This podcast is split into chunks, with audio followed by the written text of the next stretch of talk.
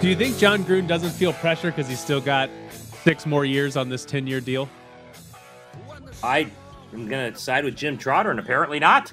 Apparently he's there forever. uh, 10 year deals are nice to have, right? Especially when you're in year four. All right. Ed is still in a hotel in, oh, San Jose. I was about to say San Francisco, but San Jose, a Marriott in San Jose. Is But San Jose closer to the 49ers like stadium than San Francisco is? Oh yeah, it's um it's literally so the 49er stadium's in Santa Clara. So and it, so San Jose is the best place to stay and you're literally Vincent Bonsignore and I mapped it yesterday on our drive and it was I believe seven and a half minutes.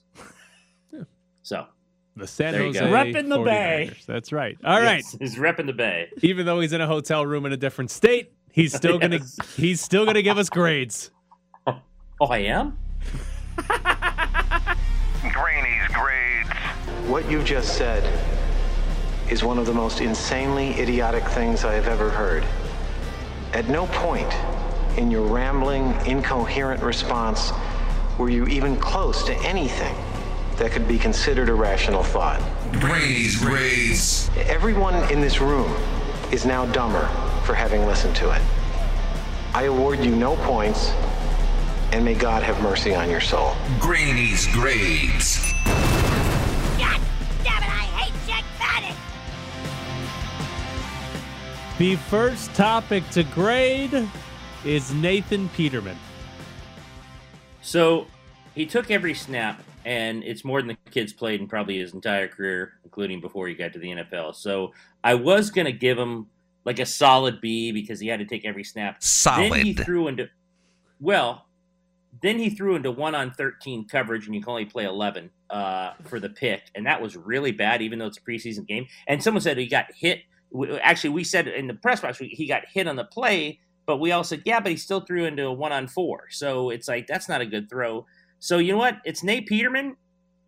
Because of that throw, he drops down. He gets a solid C. Solid. C. Oh, too harsh. All right. Uh, Jon Gruden. Oh. Jon Gruden gets an F F. Well, because he played Case Cookus for one snap and robbed us of being able to Oh. say Nathan Peterman played every single offensive snap for the Raiders in the preseason. We can't factually say that because Case Cookus came in all right. and handed it off exactly one time.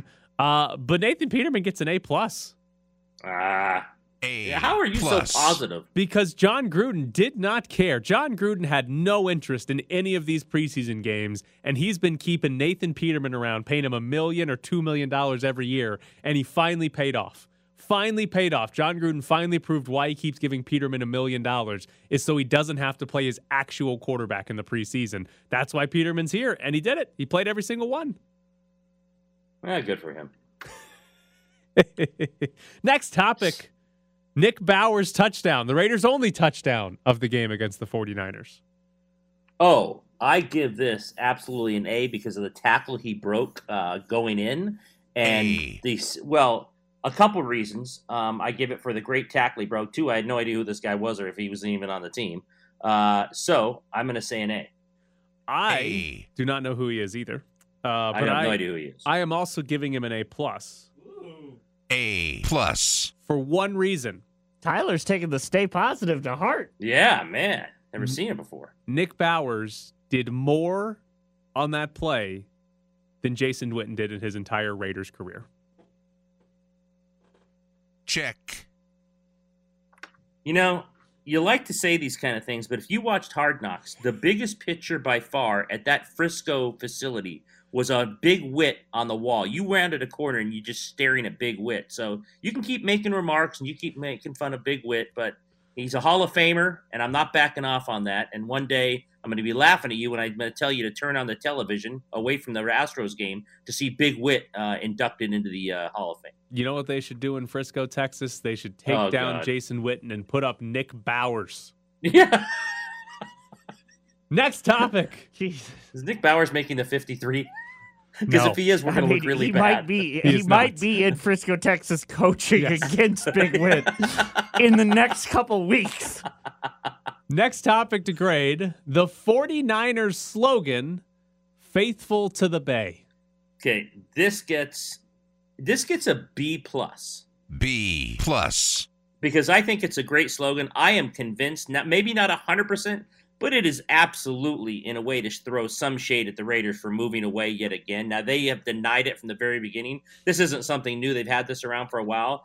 I also think is it their 75th anniversary 75 is in this topic they say it's about their fans and they have faithful fans they show up all the time i think this is shade towards the raiders at some level. So i'm going to say b plus for the slogan but they B don't get an a because they just because they just won't admit it. They won't say what it really is. They get an F. F. because here's tyler back. Tyler's back everybody. the Oakland A's used the slogan rooted in Oakland when the Raiders announced they were moving to Las Vegas. And the 49ers, it took them four years to figure this out and come up with basically the same exact slogan as what the A's did. Like, it would be ah. funny if it wasn't a Yes. complete knockoff of what the Oakland A's did a few years ago. And what's funny about the Oakland A's is they say they're rooted in Oakland while their president keeps coming to Vegas to flirt with us. So not so rooted in Oakland anymore. But I can't give the 49ers a good grade because while the while it's it is a petty shot at the Raiders, I the, the A's did it four years ago. They've been waiting this whole time to do it. Come on. 49ers should have been better than this. They're not near the bay. They're near San Jose. That's still the Bay. Okay, fair enough. Yeah, all all the right. I'm, I'm thinking. Okay, fine. It's still the Bay. They should just be called the Bay 49ers instead of the San Francisco 49ers. Would be better. But, ooh, spell it. Spell it Bay. Like, never mind. Next topic to grade. This one's just for you, Ed, because I wasn't there. The crowd at Levi Stadium.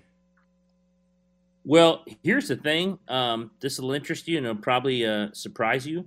I'm going to give them an A A. for one, they showed up, which is just absolutely to get in your car and to drive for that thing. But also, I have to give the people at the top of Levi Stadium an A plus Whoa. because A plus. to act to actually walk that far and that high in a stadium to watch Jon Gruden play a bunch of four stringers, you got to give those people credit. Now, Vincent and I arrived very early, and the parking lot was already packed with um with uh, tailgaters. I mean, it was just packed. So they are good fans here, and, and you know. 49ers have fans everywhere, and that's what the Raiders like to say, which is true. But the 49ers have a lot of fans places, so I'm giving them an A plus for just showing up to this thing. A Never plus. mind, like you know, wanting to be there. What was like the capacity? Like if you're estimating percentage wise? It wasn't. It wasn't UCLA football social distancing where there's like six people there, but it might have been. Uh, we kind of guessed that there were. It's so tough because they're so spread out. Um, thirty-five percent capacity, maybe. okay. It seemed maybe it wasn't. It, it, they're just so spread out. You can't really tell. Yeah, it seemed even less than that on TV. Yeah, but I It was bad. I can't imagine showing up to watch that No. preseason game. Would have been No. a disaster. Like no, No. no, no, thank you. Um, all right, next topic. Justin Reid as the Texans' emergency kicker. A plus. Uh, we're both in the same A realm. here. We like plus. we like buffoonery anytime. It's like Justin Turner pitching the ninth last yesterday. A- Any kind, anytime you get weird buffoonery, I'm going to give it an A plus. Uh, I am giving Romeo Crennel an F. F. Why do you always go to the coaches? So Ka'imi Fairbairn, the Texans kicker, got hurt. So the Texans had their safety Justin Reid as their emergency kicker. He did kick off after each Texans touchdown in this game, but the Texans did not allow him to attempt a field goal. And after all of their touchdowns, they went for two. So they didn't even allow him to kick an extra point. What's the point of having the guy as the emergency kicker in a preseason game if you're not going to let them at least kick one extra point or field goal? That's an F. The entire coaching staff, F's all Well, around for the F. Texans. Fail. Let me ask you this: on the flip side, Failure. should you ever attempt a field goal in a preseason game, or should you say, you know what, it's fourth and eighteen. We're gonna we're gonna face this once in the season. Let's let's go for it on fourth and eighteen. That's a good point. If your kicker is new and maybe sucks, then sure, kick a field goal. But otherwise, you are right. You should absolutely go for it on probably every fourth down. Next topic. Well, I, I was stunned and, and I, I had yeah, to get I up was from like, the floor did, did you, you just you, just agreed with me on contradicted yourself? Yes. Well, and he agreed with me, so I had to pick myself up off the floor and get my earbud in. It fell out. All right, next topic for you. Not related to the Raiders at all. But Bill Foley has filed for the trademark Las Vegas Heroes for a potential Major League Soccer team. Let me be clear about this one. F minus minus? F minus minus minus. I don't like the name. I don't. I don't like the name. I, I. I think you know. Again, I'm trying to figure out what he's thinking about, and we do have a lot of heroes in Vegas from what happened in some bad times. But the fact that he didn't have another, it's like it's almost like is you know, can he not think of another color? Because uh, the Knights, the Knights need another color. Uh, so I thought I'm surprised he didn't come up with you know fuchsia Knights. Um, I don't like the name. I don't like it. Jared, how many times can you press minus after the letter F? Let's find out. F minus minus minus minus minus minus minus. It seems like I can just Minus. keep going with this. Yes. I Minus. can't get over Minus. how bad this Minus. is. Like this is such a bad nickname. And the only the only potential redeeming factor is that Wes Edens, who is the owner of the Milwaukee Bucks and Aston Villa uh, soccer team in England, he has also applied for a trademark for a Major League Soccer team in Vegas. His trademark is Las Vegas Villains. And the only F possible redeeming minus factor on this minus is that Bill Foley just took the trademark for Las Vegas Heroes just to take a shot at Wes Edens. That he has no interest in naming it Las Vegas Heroes. He just thought it would be funny to have the exact opposite of what Wes Edens did. That's the only way I can find this amusing. But Las Vegas Heroes, legitimately a terrible name. Would be one of the worst names in American sports. What do you think it's about? I have no idea. I, I- mean, let me ask you: This is is it about? You know, you know, he honored the, the you know, you know, he honored the um, first responders and the nurses and the doctors for the shooting, and they did a huge deal on that on the opening night of the first game. I'm trying to guess what this is about. That's really in my own in my mind. Now he's also an army guy, so I'm trying to guess where he's coming with this. Whether it's a military thing, whether it's the shooting, I don't know because there's only so many things you can get to that would even make sense on this. I have to imagine it has to do with the army and that he that yes. they're they're viewed as heroes, right? That they are viewed as heroes and that it would be the Las Vegas heroes and there'd be a lot of army military symbolism that goes around with it. Like the Golden Knights have some of that as well, but that that that has to be it. Like when you say when you bring that up, that makes me think that's what he would be going for. He'd be going for that same military symbolism just they're heroes instead of knights now. It's a bad name, and I hope Bill Foley doesn't get the team just because of the name that he might have for it.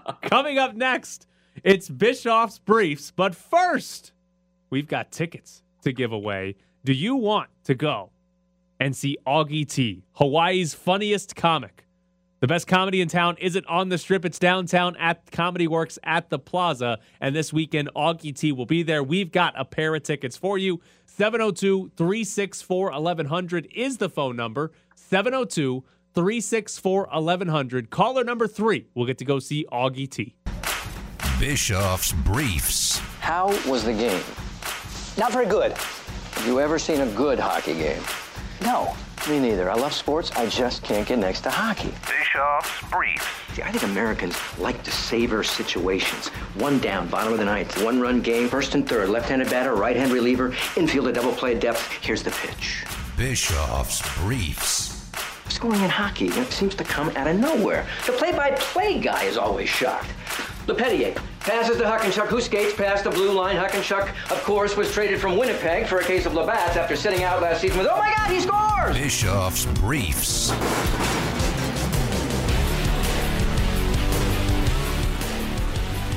Congratulations to Brian. He won a pair of tickets to go see Augie T. But Bischoff's Briefs today is taking a look at the Carolina Hurricanes and Montreal Canadiens because the Hurricanes signed Jesperi Kotkaniemi to an offer sheet. But we need to go back in time because in July of 2019, the Hurricanes signed Sebastian Aho to a five year deal worth $42 million. Carolina had to match an offer sheet the Canadians had signed Sebastian Aho to. Now, offer sheets are pretty rare in the NHL. They are, if you have a restricted free agent, that means he doesn't have a contract, but his team still controls his rights.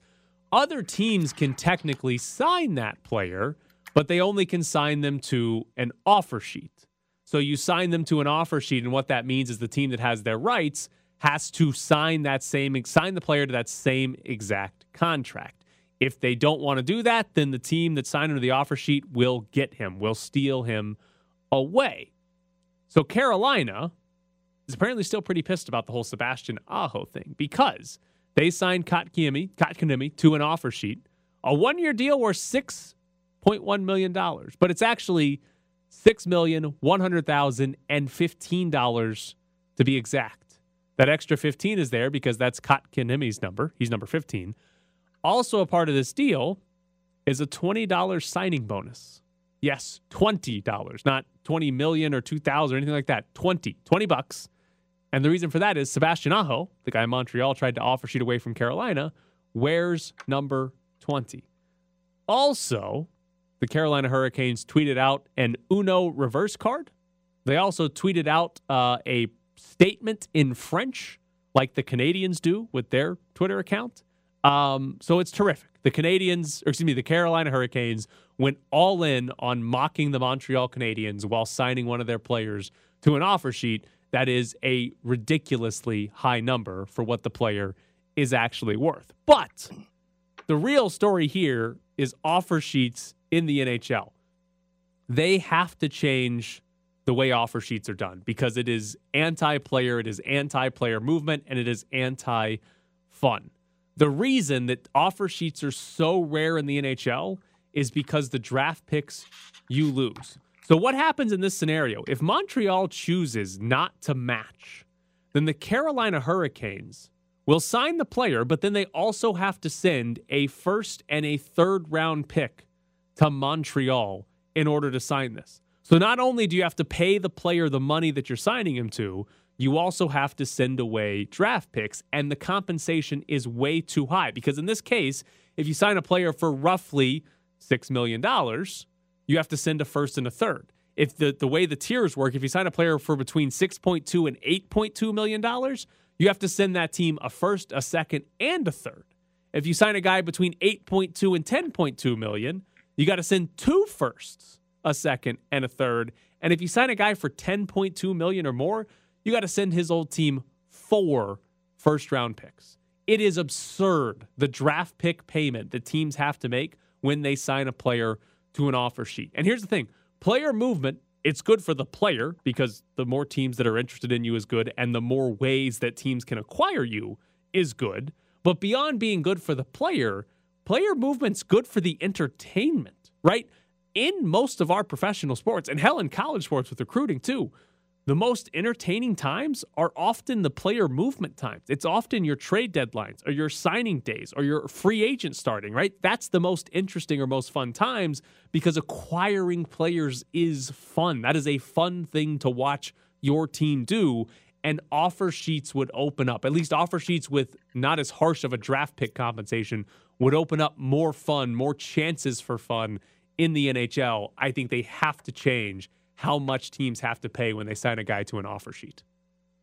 Are you suggesting after that entire statement that the funnest thing locally is when we see a tweet with rolling dice? Is Well- that the funnest thing you think of? What if someone signs someone for twenty dollars? How many draft picks are you giving up for that? Well, it's probably illegal against the rules in the NHL.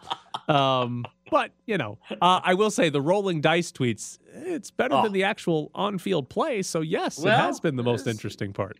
It gives you it gives you some hope. Um, as I told Ryan uh, and earlier, please tell me about all after all this craziness. Please tell me the kid the Golden Knights bounced is now running the social media for the Carolina Hurricanes. I don't want think that he more than ever I don't think because all is. that kid did was make fun of the Boston with the Ted movie. This person, whoever this person is, deserves some kind of award at the NHL awards. They they actually, you know, because um, all pro sports teams now have people running web or social media, obviously. NHL should give out best social media. Like Gritty should be the best mascot. Who's the best social media? Whoever this person in, is a runaway winner for that award. Well, yes, because an Uno reverse card is great. But my favorite is actually okay. My favorite tweet is them tweeting it in French, basically Yes, to mock yes. the Canadians. Like, Yes. and I hope like had the Golden Knights beaten the Canadians in the playoffs instead of losing to them, I would have liked to have seen the Golden Knights send out a tweet in French about advancing to the next round. That would have been good. But my favorite part of this entire offer sheet is the $20 signing bonus because if Oh. Montreal matches, that means Montreal has to write this guy a Oh. $20 check as his signing bonus. That is going to be the funniest part of this entire situation.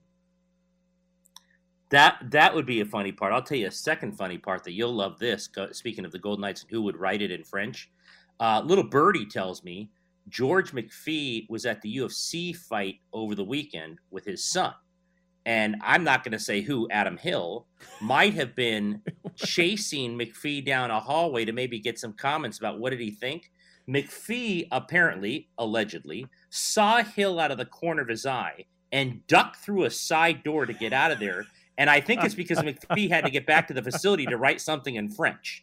I'm pretty sure that's the only reason he would have ducked through a side door to escape Adam Hill's wrath of tough questions. I love the idea that there Yes. are just random side doors throughout T-Mobile Yes. that George Yes, McPhee, yes. when he sees a member of the media, can hide him. No, I. He also it could have been dark, and he just saw Adam Hill coming at him, and he went, "I gotta get out of here." That's uh, that's Adam a- is kind I- of I- a foreboding dude. it was um you know it was it was I I, I haven't confirmed it um through Adam Hill, which you know, uh, but um yeah, Adam Hill told me that. Okay, hold on though. Hold on. You are walking. You're walking down the street and you turn down a dark alley, and suddenly you look behind you, and Adam Hill, a shadowy Adam Hill, is behind you. You are running. Uh, Listen, I mean, uh, he just want he wanted to get you know, hey, hey, what do you think of the fight? Hey, you're at UFC. Hey, what's going on? I don't know if he was going to say, hey, what do you think about the offer sheet for twenty bucks? I don't think that was going to be it. I just like the image of McPhee exiting because he has to write something in French on some kind of tweet, and whoever's running that Twitter account now can't speak French. coming up next, Caleb Herring joins the show. Two Williams in the backfield, Kyle and Charles. Charles takes the hit. No, it's a read option. And so on the far side, going down the sideline is Max Gilliam before he's run out of bounds.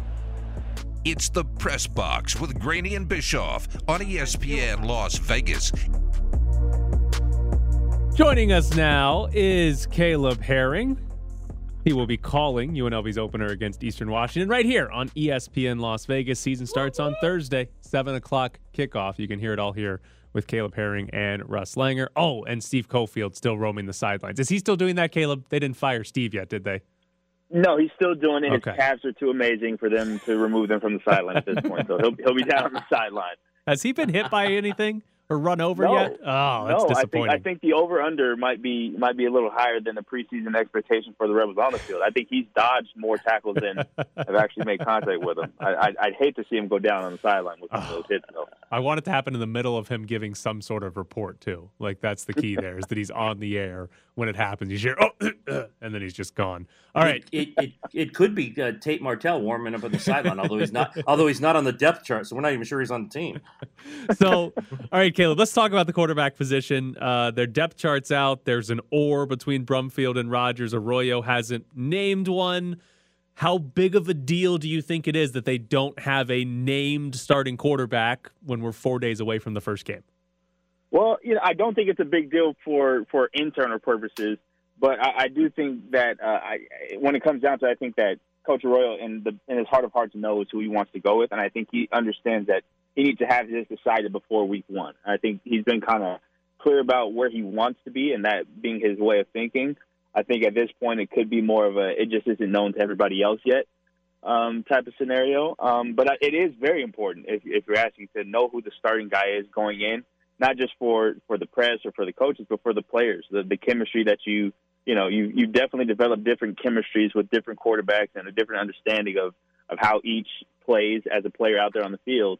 Um, so you'd like to know um, who you're going to be playing with, and as well as game planning wise, um, what things are going to be available to the offense. Because, like I said, each quarterback, although it's a close race, although it's it's very close and the differences are very small, I think uh, each quarterback definitely brings something different to the table and a different perspective of, of the offense that you have to be prepared for and understand that going into each game. So I think it's important for the starter to be named. I think if if I'm if I'm just assessing things, I think Arroyo at this point probably knows who the guy is going to be and just hasn't made the official announcement yet to uh, to kind of maximize the amount of competition that they get before heading into game week. So we'll see. Hopefully this week they have one named going into the game instead of you know kind of the in season battle going on like we had last year. You saw them both last year. Um, obviously, different skill sets to a point. Uh, take us through. You know, I think both will play. That's kind of been what Arroyo did uh, last season in six games. But you know, who gives them the better chance at this point? Is it possible to say who gives them the better chance? You know, it, it's hard to say without seeing how they perform in a game. I think we'll know very early in the season uh, who gives them the best chance. If, like you said, both play, but just based on my projection of the program, and maybe not just for this year, but just for the future and, and moving forward, I would say that Brumfield gives uh, the the most potential for for outcomes for a quarterback, if that makes sense. He he's the younger of the two. He's had less of an injury uh, real career. He's more moldable, if that makes sense, and more coachable from from where he is as a raw talent at quarterback, having not been in college as long as Rogers has been. Um, so the potential there for improvement and growth is greater, and I think you maximize that potential by giving him experience um, in the meantime. So I, I think, from my perspective, I think Brumfield gives the the better and more desirable outcome for the university as things progress into the future. Um, and at, at, the, at the same time, he does have tools. His arm, I think, is he has more pop to his arm. The ball comes off his hands a little hotter um, even though he's left-handed, and that does make a difference for for receivers that haven't necessarily caught passes from a left-handed quarterback. I think um, the pop that he throws the ball with, the confidence that he has to throw the ball down the field and take necessary risks. Um, and I know we we talk a lot about quarterbacks being smart with the ball and decision making, but I think there are points in games on third and longs or uh, you know dire situations where you need to be aggressive with the pass. I think he's shown even as a freshman in the, in the limited playing time he had last year a willingness to go ahead and make those throws. And I think that goes a long way towards moving the offense forward. So I would say Brumfield would probably have the slight edge over Rogers, even though there are so many things that I like about Rogers' demeanor and the intangibles he brings as a more mature and developed quarterback. I think Brumfield would be my my option for moving forward with the program. Caleb Herring with us. Uh, what do you think happens with Tate Martell? Do we see him play any quarterback this year? Well, I don't know. I, I think if you want production from him in the fastest way possible, I think it would make more sense to play him outside of quarterbacking. And for for all the reasons that you know playing quarterback at this level are is very difficult. It's hard to just come in with a few weeks and learn a playbook um, to the level that you need to know it as a quarterback to be able to execute it with the amount of effect that you would like to as an athlete. So I think if you want to see Tate Martell play, if, if getting him on the field by any means necessary is, is what you're going for, then I think playing him at a different position outside the quarterback, maybe you know, kind of in a Tate Martell role, um, uh, or excuse me, in a I said in a Tate Martell role, but kind of in, in like how how they use. Uh, why can't I think of his name? Taysom, Taysom Hill? Hill in, in in the Saints. Yes, there it is. Taysom Hill with the Saints, where he's kind of like a Swiss Army knife and able to add to the offense in that way. If if, if the need to get him on the field is that dire, I see that before I see him playing quarterback this season. But who knows, right?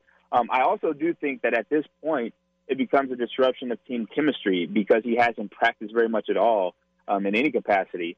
I think it becomes a, a, a question of chemistry and disrupting what the team overall is trying to do. If you're just trying to find a way to fit him into the puzzle, if he's not there, yet, if he's not ready, you move on. You get the next guys in, the guys that are available, and, and you go with that. But um, at this point, I don't think that it, it, it's reasonable to expect him to get any major time at quarterback with the way camp has gone this far for him.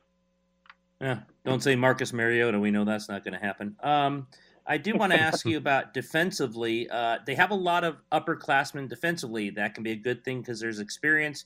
That could be a bad thing if they haven't improved defensively. Uh, so take us to that side of the ball because that, much like the Raiders, I mean, the two teams of town, that's where everyone always points is like, look, you have to be better there, or whatever you do on offense isn't going to matter. Absolutely. I think defensively, the Rebels, just on paper, and the depth chart got released, just on paper, have an opportunity to be so much better defensively than they were last season with the additions in the offseason that are going to make you know an immediate impact like Connor Murphy and, and Kylan Wilborn. Those guys coming in immediately from Pac-12 universities should have an immediate impact. And this is like like I said, you figure this based on the paper.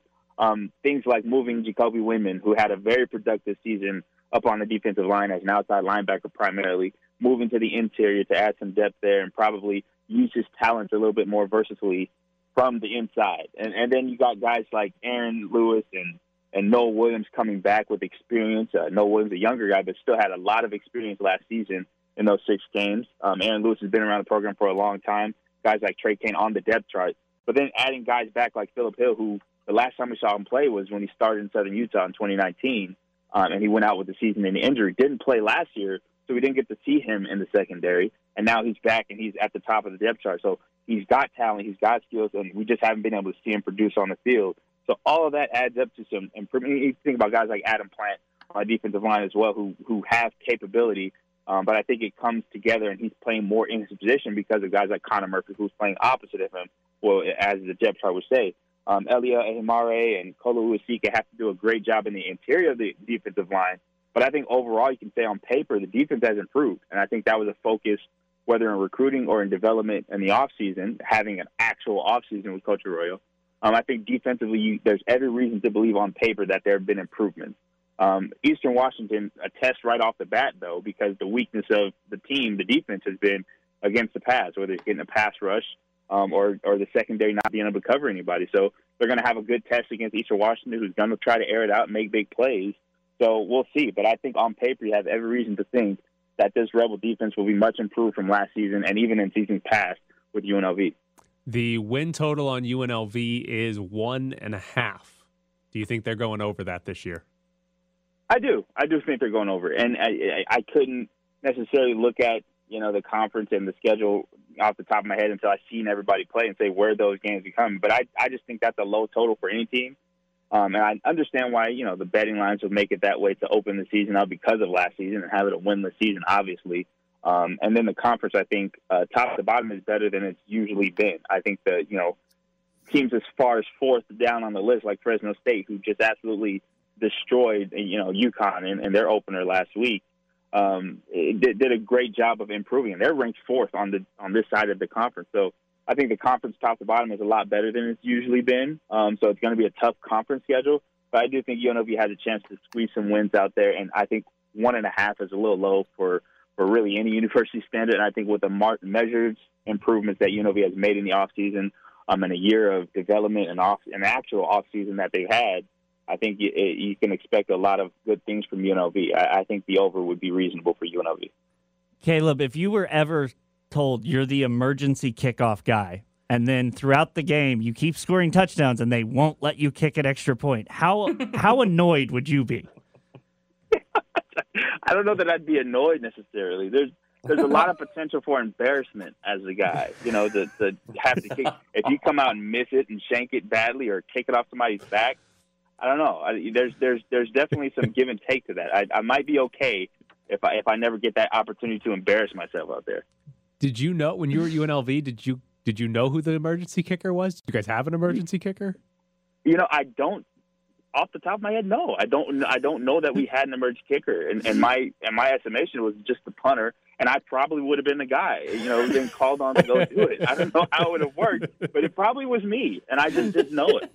Did, did you ever? Caleb, get out there. Hold, what? oh, hold on, hold on, my friend. Hold on, my friend. You were a great player there, but we remember the special team, so maybe you should have been punting. I mean, Randall Cunningham did it, and he was pretty good at it in his day. So I, I uh, maybe that's a skill that translates to quarterbacks, and that's why quarterbacks are more often than not the emergency guy if they have one on the roster. I I don't know. I do it. I try. I just hope that you know you guys in the press would have been nice to me had it gone terribly. did you did you ever kick or punt in like high school? Uh, You know what? What's funny? I actually have drop kicked the field goal before. Whoa, Um, whoa, and that's- drop that's kick. a- Whoa, that's- whoa, whoa! I- Why? I can- stop can burying the lead. Jeez. this this is back in high school, so I've drop kicked and I've actually made it. But it, it, there's there's things that you can do. But I, I don't know that drop kicking really comes in handy in any kind of clutch situations. I don't think anybody would you know have that be a better option than an emergency kicker. But um, no, I that, that's my only experience as a special team, and I was the holder, so I know the ins and outs of the, the lingo of what's supposed to happen with the kicker and the steps and things like that. But I, I don't think I could under pressure kick anything longer than ten yards. Oh, I love this. I Oh, love that we that just awesome. randomly find out that you were drop kicking extra points in high school. you know, I, there's so many random things that I've learned on this show. Like, for instance, the digital horse racing. racing Oh, I, let's I've go. Caleb, looking no! into it. Oh, And no, no, I- let's go. I'm Don't- no, don't encourage spent, I this. spent No. I've spent more time than I probably ever would have imagined look, researching digital horse racing, racing, and really Oh. thinking about making an investment. Let's crazy. go. Let's It's go, Caleb. language. Let's I'm get on in. board, Tyler. We got fake horses. You want you into fake chickens? We got fake chickens. They're going to be racing pretty Oh. soon too. Let's When go. is it in? There's fake everything. these days. Yes, yes, it's great. Caleb, What a great guest. What a great way to end That was that. an awesome spot. Thank you, Awesome Caleb. Th- no thanks for bearing guys. the lead on you. being a drop kicker. Jeez, that was awesome. That was awesome. Oh, and he took the, the kid took the kid 15 minutes to see I drop kicked extra Yeah. points. Come on. Should have been that should have been the number one thing on his recruiting bio when he was coming Exactly. out. Like, yeah, quarterback, whatever. I can drop kick extra points. Get, right. get your team will be on Let's Sports go. Center every week. We are running a bit late. All right, coming up next, we find out who else loves my fake horses. Towering fly ball left near the line, and Yeah. the catch is made on the other side of the wall by Connor Joe. Connor, plenty of time to get under this one, and because the low fence at Dodger Stadium, you do have the opportunity to reach over and grab it. And again, this time he went. So Bellinger is out number two. Fifth strikeout for Senzatela. This is popped up, playable. Cron will make the catch. What a job by Senzatela. Okay, so uh, for the ninth inning, Justin Turner is going to pitch. Turner said, You're making me nervous. Stop. To left center. Pollock is there. And there's a new leader in Dodger franchise history ERA 0 His name is Justin Turner.